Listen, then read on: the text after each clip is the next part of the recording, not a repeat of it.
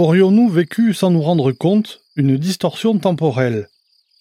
À peine le temps de réfléchir à un nouvel épisode pour les dossiers OVNI, et l'on se rend compte que l'été arrive déjà, avec ses congés et son temps de pause bien appréciable. Or, vous le savez, nous aimons bien faire un épisode spécial pour la saison estivale, ce qui nous permet de sortir du cadre habituel du podcast. Après une entrecôte pour les petits gris, pour la saison 1, et le Périgord Terre d'OVNI pour la saison 2, nous vous proposerons un épisode spécial qui sera mis en ligne fin juillet. Et là, on va vraiment sortir du cadre en vous proposant un podcast sur le terrain, en mode aventure. Je ne vous en dis pas plus pour l'instant. En attendant, penchons-nous sur un cas toujours issu de la base du GEPAN et partons de ce pas en Lot-et-Garonne pour une observation assez inhabituelle. Chaque année, des centaines de personnes sont témoins de phénomènes aériens non identifiés. Ces observations les bouleversent et vont jusqu'à changer leur regard sur notre place dans l'univers. L'histoire que vous allez écouter s'est réellement produite et a été consignée dans les rapports du GEPAN. Même la lumière, l'entité la plus rapide connue dans notre univers, ne peut s'en échapper. Aujourd'hui, dans les dossiers OVNI, un trou noir dans le ciel bleu.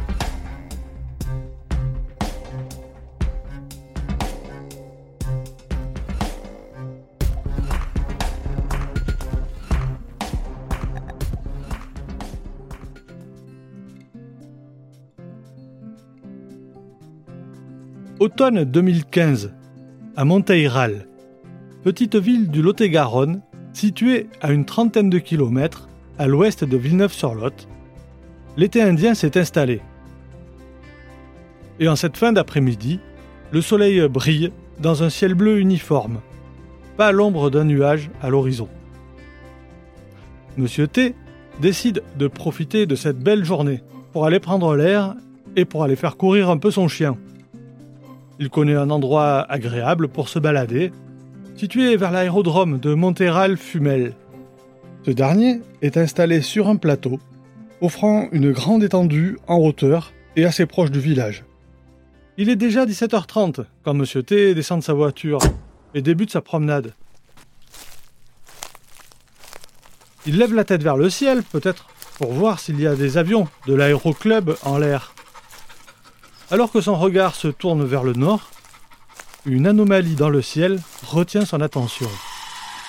En plein ciel, au-dessus de l'horizon, une tache noire semble suspendue, se détachant du fond bleu. Son diamètre apparent semble être le même que celui de la Lune, et il est donc difficile de ne pas la remarquer.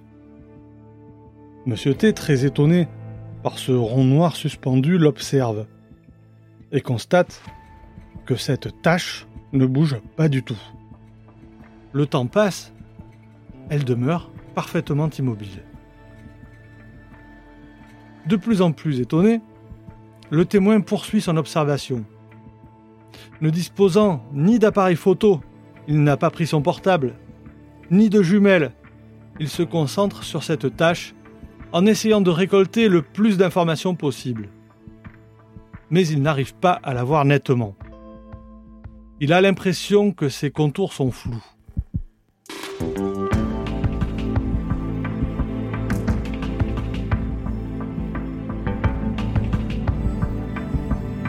Cette impression est accentuée par le ciel qui est très clair et limpide, et une absence totale de vent. Ce flou surprend M. T qui se demande s'il ne serait pas lié à la distance à laquelle se trouve le rond noir. En effet, tout en soulignant à quel point il est difficile d'évaluer une distance, il estime que le rond se trouve certainement à environ 150 km de lui et à une cinquantaine de kilomètres de hauteur par rapport à la ligne d'horizon. Même s'il s'interroge sur la justesse de son estimation, il lui semble que le phénomène se situe très loin de l'aérodrome, ses contours prenant la même consistance que le paysage quand on le voit très loin sur l'horizon.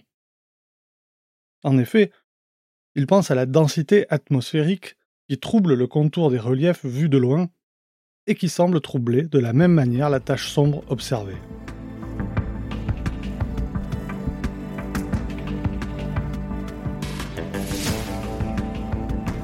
Reprenant un peu ses esprits, Monsieur T envisage des hypothèses. Peut-être qu'il se trompe sur ses estimations. Est-ce que cette tâche ne pourrait pas être un parapente ou un paramoteur? Mais le silence alentour l'invite à renoncer à cette explication. Alors un ballon ou un dirigeable Mais sur toutes ces premières hypothèses, ça ne colle pas, car le rond noir demeure totalement immobile malgré les minutes qui s'égrènent. Il pense même à une éolienne expérimentale, qui pourrait être attachée à un câble.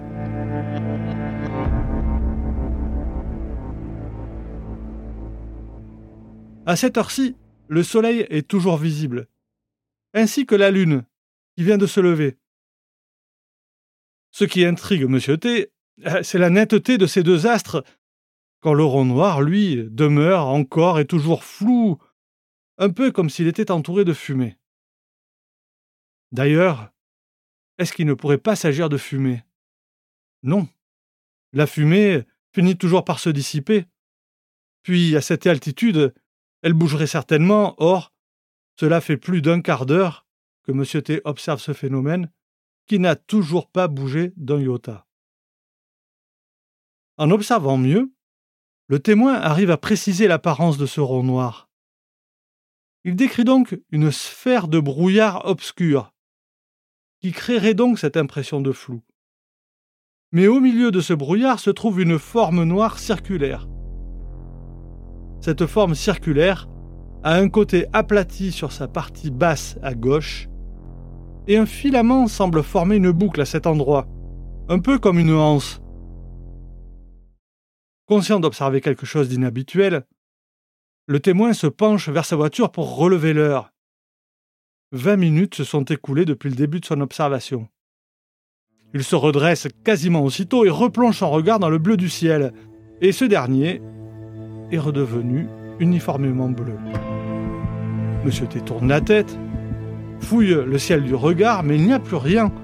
Le rond noir a complètement disparu, laissant le témoin encore plus interrogatif.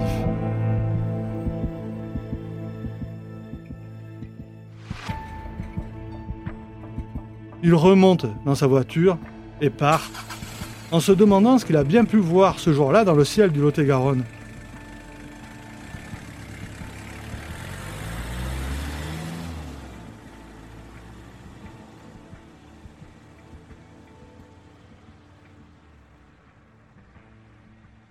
Quelques jours ont passé. Quand M. T témoigne, il a déjà envisagé plusieurs hypothèses, et il avoue ressentir un sentiment de panique et d'incompréhension en repensant à ce phénomène. Ainsi, les couleurs de la sphère, décrites a posteriori, deviennent noir profond de ténèbres obscures, comme si on avait enlevé un bout de ciel pour laisser paraître ce qui est en dessous. Il se demande, avec ces quelques jours de recul, s'il n'aurait pas observé l'ombre d'une comète qui serait passée devant le Soleil. La comète Chury en était alors proche. Mais de son aveu même, ça n'explique pas la masse sombre au centre du brouillard noir, à moins qu'il n'ait vu le reflet de cette comète dans l'atmosphère. Il dit lui-même à la fin de sa déclaration qu'il se perd complètement en conjecture. Il attend donc des réponses du GEPAN et il est en quête d'une explication pour ce phénomène assez inhabituel qu'il a décrit comme un trou noir dans un ciel bleu.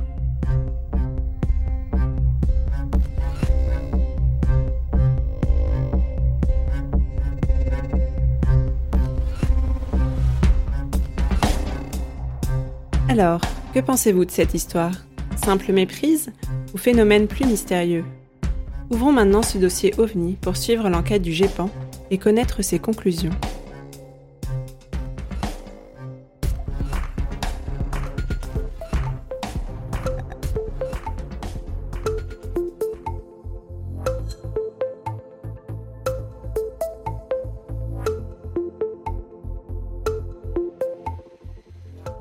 Bon, ce cas est particulier, au sens qu'il y a pas mal d'éléments euh, inhabituels, comme on le disait dans l'intro.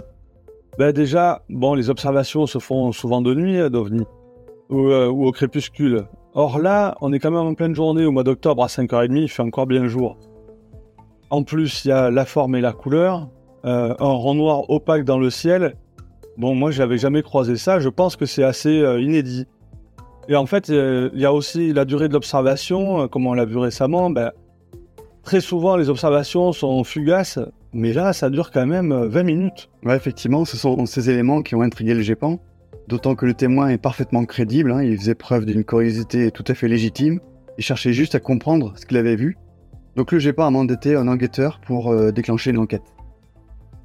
Bon, commençons euh, comme d'hab par les éléments d'enquête à distance. On a vu que cette étape ben, suffisait parfois à résoudre euh, les cas. Donc ici, qu'est-ce qui a pu être trouvé comme élément? Alors ce qui a intéressé l'enquêteur dans un premier temps, c'est la géographie du lieu, parce que ce terrain se trouve sur un plateau qui domine les environs, euh, d'où une vue qui porte très loin. mais dans la direction de l'observation, euh, ben, en projetant ça sur une carte, on ne note aucun élément qui pourrait expliquer le phénomène, par exemple une fumée d'usine ou quelque chose comme ça. Ensuite, du côté de la météo, euh, le témoin décrit un grand ciel bleu et ça c'est confirmé par les informations météo de plusieurs stations voisines, à l'Hospitalet ou à Agen. Au niveau astronomique, les positions de la Lune et du, et du Soleil coïncident avec les indications fournies par le témoin. Les deux sont visibles bas sur l'horizon. Et pour finir, au niveau aéronautique, bah, il n'y a aucun avion ou aucun aéronef euh, qui, pouvait correspondre à l'immobilité directionnelle que, le témoin a vue. Donc si je comprends bien, avec cette première partie d'enquête, on n'est pas très avancé. Bah, l'enquête à distance a permis de récolter quelques informations, mais on a vite atteint les limites de l'exercice. Et donc euh, le GEPAN a décidé de compléter par une enquête terrain pour procéder à un entretien et une, reconstitution. Donc d'abord, euh, pour parler de l'entretien, bah, il a confirmé la parfaite cohérence du témoin, et il a permis d'ajouter au dossier quelques détails supplémentaires, notamment euh, avec la façon dont le témoin s'exprime en faisant des comparaisons avec, les secteurs d'activité qu'il connaît, et dans ce cas, euh, l'informatique et les sciences. Donc, par exemple, en comparaison informatique, le témoin parle d'un écran auquel il manque des pixels. Donc, on voit bien pour lui l'anomalie dans le ciel du gros point noir qui, était très très bizarre. Il évoque aussi, bah, comme la fonction brush avec Photoshop, sur un écran, pareil, un gros point noir au milieu. Euh, il a réfléchi aussi à des comparaisons scientifiques, donc il parle de soleil noir. Donc là, on voit bien le, côté euh, euh, très sombre par opposition au soleil qui est très lumineux, comme un trou qui attire l'œil ou comme un trou noir.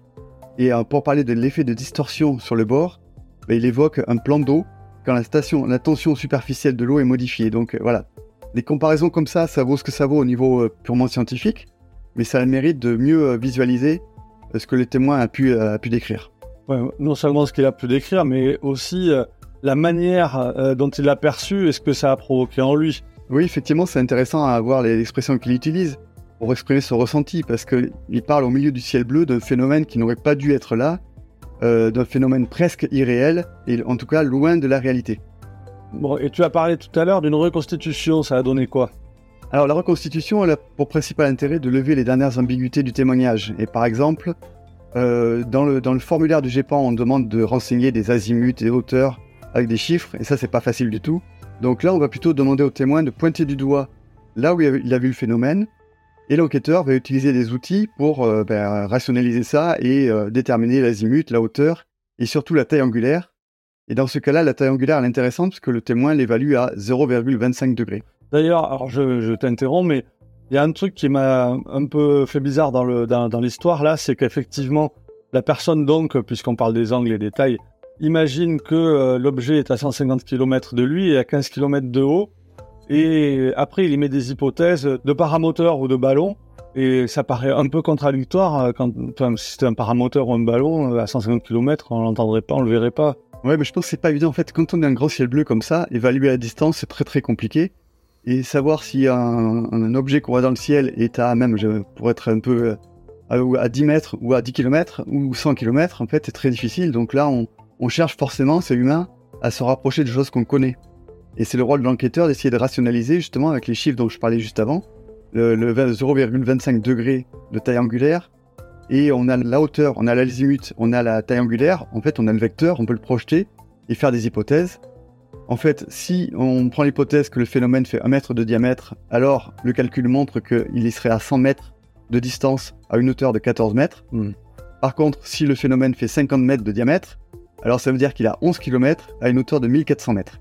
Ah, donc euh, si c'est encore plus loin comme euh, l'imaginait euh, le témoin, ça serait un truc vraiment monstrueux, quoi. Voilà, alors sans parler de 150 km, ça a fait l'objet d'une discussion avec l'enquêteur d'ailleurs, parce que le témoin avait réfléchi aux différentes hypothèses, et une de ces hypothèses, c'était celle d'un satellite.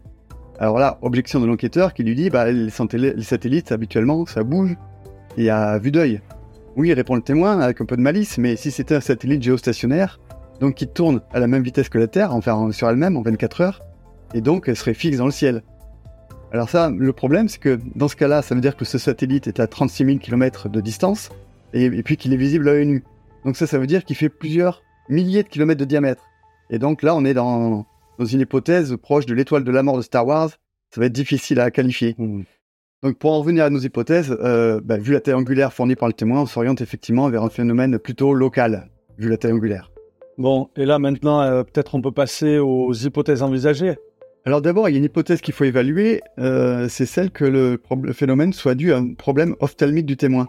parce qu'il y a de nombreux éléments d'optique qui peuvent expliquer un point noir dans le champ de vision. Par exemple, ça peut être les corps flottants, je sais pas si t'as ça, c'est des, petites bulles qu'on voit sur un fond clair qui descendent un peu, qui, sont en fait des, corps flottants à l'intérieur de l'œil. Oui, on en a parlé la dernière fois aussi, euh, lors du dernier épisode. C'est ça, et ça, oui, oui, ça peut être aussi une dégénérescence maculaire, enfin bref, un mm. problème ophtalmique. Ben, tu en as parlé effectivement de la, vision optique. Euh, ben, pourquoi pas imaginer que le phénomène soit dans l'œil du témoin finalement et pas, et pas dans le ciel. En fait, on peut couper court tout de suite à cette hypothèse puisqu'il n'y a aucun défaut optique qui fera apparaître un objet noir immobile dans le ciel pendant 20 minutes. Donc ça, euh, on peut l'exclure. Donc euh, peut-être qu'on peut attaquer euh, les hypothèses maintenant qu'il faut intervenir ben, des objets physiques. En tout cas, il s'est passé quelque chose dans le ciel, quoi. Ouais, la première hypothèse, c'est un ballon de baudruche noir ou alors, tu sais, un ballon solaire, genre mm. comme ceux qu'il y avait dans Pif Gadget. Là. Je me rappelle très bien.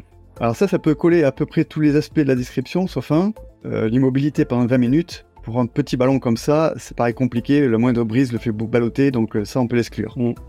Euh, deuxième hypothèse, c'est un peu la même, mais en plus lointain, ce serait une montgolfière. Alors euh, pour la montgolfière, la forme, ça peut correspondre à la description. Une montgolfière, ça peut faire 10-20 mètres de diamètre, et donc ce serait une distance assez lointaine, ce qui pourrait expliquer le flou. Et c'est tout à fait possible pour un ballon à air chaud de rester immobile pendant 30 minutes, compte tenu du faible vent mesuré dans les stations aux alentours. Et euh, le, vent peut tout à fait être nul à l'endroit où est la, montgolfière. En 30 minutes, ça arrive. Et de plus, un, élément important aussi, l'heure d'observation, c'est une fin de journée ensoleillée. C'est tout à fait propice à un vol de montgolfière. Et d'ailleurs, euh, il existe des clubs de montgolfière à proximité. Oui, alors je vois venir la conclusion montgolfière. Effectivement, euh, au crépuscule, ça peut se tenir. C'est généralement là où elles volent. mais par contre, quand on les voit, et nous, ça nous arrive souvent, en Dordogne d'en voir dans le ciel, euh, on devine quand même les couleurs, quoi. Et bon, doit exister effectivement des montgolfières noires, j'imagine. Mais comment euh, une montgolfière peut disparaître en quelques secondes parce que euh, le témoin se retourne pour voir l'heure et il n'y a plus rien dans le ciel. Voilà, alors ce dernier point, effectivement, a fait l'objet de discussions entre enquêteurs parce que certains imaginaient que ça pouvait être possible dans un cas un peu exceptionnel et d'autres pas. Donc, on a fait parler les maths. Alors, selon la hauteur et la taille angulaire estimée par le témoin, une montgolfière, disons de 10 mètres de large, serait à une hauteur de 280 mètres. Et une montgolfière, ça descend à la vitesse de 2 mètres secondes en, mode normal et en urgence à 5 mètres secondes. Donc, euh, en fait, si on, si on regarde ces chiffres-là, notre montgolfière, pour descendre de ces 280 mètres, ben, il faut quand même une minute pour descendre, même, même en mode urgence. Bah oui, c'est assez lent quand même, on les voit. ouais, c'est pas, un, c'est pas un truc très très rapide, montgolfière. Donc, euh, le témoin dit qu'il s'est simplement retourné 5 secondes pour regarder dans sa voiture. Donc, euh, ces 5 secondes, c'est difficile à, rendre compatible avec euh, la minute mm. qui serait une descente d'une urgence, donc un truc pas, pas courant non plus. Donc, en fait, cette hypothèse là de montgolfière, en descente rapide, elle serait valable que si le témoin s'est trompé d'un facteur 3 à la fois sur la durée de disparition et sur la taille du phénomène. Mm. Là, on arrive à retrouver nos petits, mais bon, ça peut commencer à être un peu tiré par les cheveux. Donc, au final, euh, conclusion, l'hypothèse montgolfière reste la plus crédible, mais pas suffisamment solide pour être validée. Donc, si cette hypothèse n'est pas validée et les autres ne sont pas opérationnelles, enfin ne sont pas convaincantes, on se dirige tout droit vers un cadet. Voilà, le témoin est précis et crédible, et donc la consistance, euh, c'est-à-dire le niveau d'information et de crédibilité du témoignage, c'est juste suffisant compte tenu du niveau d'étrangeté pour valider le caractère non expliqué de l'observation. Donc oui, c'est un cas D, euh, cas non expliqué. Et c'est pour être plus précis, c'est un cas D1 Euh, tu sais, parce que ça a été divisé en, deux a quelques années. Il y a mmh. KD1 et D2. Les KD2 étant les cas extrêmement euh, consistants, extrêmement étranges. Dans notre cas, pour que ce soit un D2, il faudrait plus de consistance, par exemple, qu'il y ait euh, plusieurs témoins qui ne se connaissent pas, qui aient vu le phénomène au même endroit. Et c'est pas le cas ici. Euh, au grand étonnement d'ailleurs du témoin qui s'attendait à ce que plein de gens aient vu son, son, trou noir et que ça fasse la une des journaux le lendemain. Mais ça n'a pas été le cas. Rigolo, c'est souvent le cas, effectivement. Quand les gens voient des trucs comme ça, ça, leur saute tellement aux yeux que ça leur paraît évident qu'ils voient des, euh, des, dizaines, voire des centaines à l'avoir vu. Et souvent, ben, ils se retrouvent euh, un peu tout seuls à, témoigner. Et euh, bon, concernant le cadet, effectivement, on peut avoir discuté lors des précédents épisodes avec les enquêteurs du Japon, on voit bien que cela attendent le cas des deux euh, qui n'arrive toujours pas. Donc, euh, pas dans la base pour l'instant. Voilà, donc euh, on est à l'affût. Dès qu'il y a un cas des deux, on, vous le raconte de suite. mais en tout cas, que ce soit des 1 ou des 2, on sait que ben, ces cas-là, qui sont un peu particuliers, font l'objet d'une étude par les experts du GEPAN. Un cas ne vient pas D comme ça facilement, en fait. Donc, est-ce qu'ils ont validé, les experts, ce, ce cas en KD alors les experts ont tenté d'émettre de nouvelles hypothèses pour, euh, pour résoudre le cas. Par exemple, ils ont envisagé l'hypothèse d'un ballon publicitaire ou alors encore d'un essaim d'insectes qui sera en boule.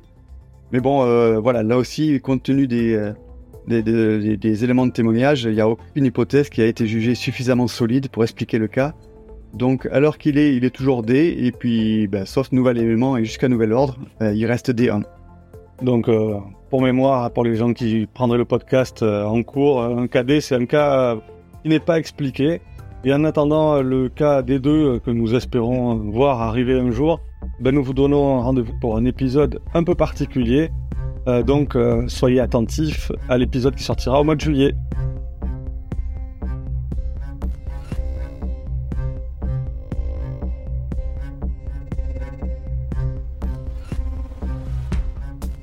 Il est temps maintenant de refermer ce dossier. Satisfait par la conclusion? Réagissez sur Twitter ou Facebook. Et à bientôt pour un nouvel épisode.